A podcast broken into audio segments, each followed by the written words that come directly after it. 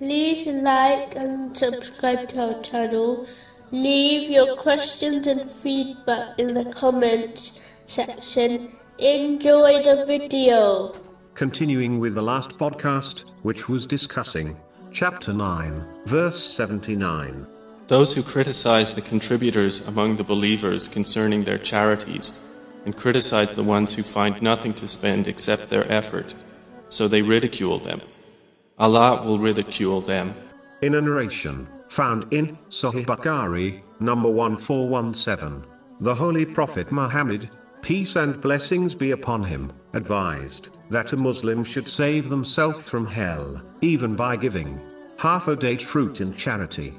This narration, like many other teachings of Islam, indicates the importance of quality over quantity. The devil often puts off Muslims from performing righteous deeds by telling them that the deed is too small and therefore insignificant to Allah, the Exalted. It is important for a Muslim not to fall for this trap and instead strive to perform all righteous deeds, big or small, as Allah, the Exalted, undoubtedly observes one's quality, and judges people based on this. An aspect of this quality is one's intention, meaning, are they doing it purely for the sake of Allah, the Exalted, or for some other reason, such as showing off? A Muslim should firstly, concentrate on correcting the quality of their deed, such as possessing a good intention, and ensure that the source of the good deed, such as giving charity, is from a lawful source, as any deed, which has a foundation in the unlawful, will not be accepted.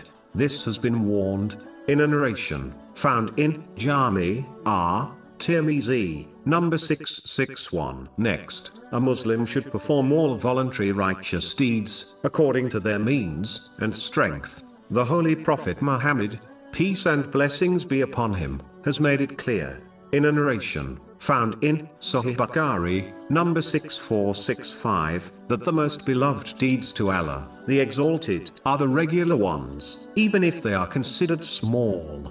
In addition, constancy is more likely to change a Muslim for the better than doing a big deed once in a blue moon. In respect to voluntary charity, a Muslim should donate regularly, according to their means, even if it is a single pound, and firmly believe Allah, the Exalted, will turn this into a mountain of reward on Judgment Day, which has been advised in a narration found in Jami, R. Tirmizi, number 662. To conclude, a Muslim should concentrate on quality over quantity and perform deeds regularly according to their means.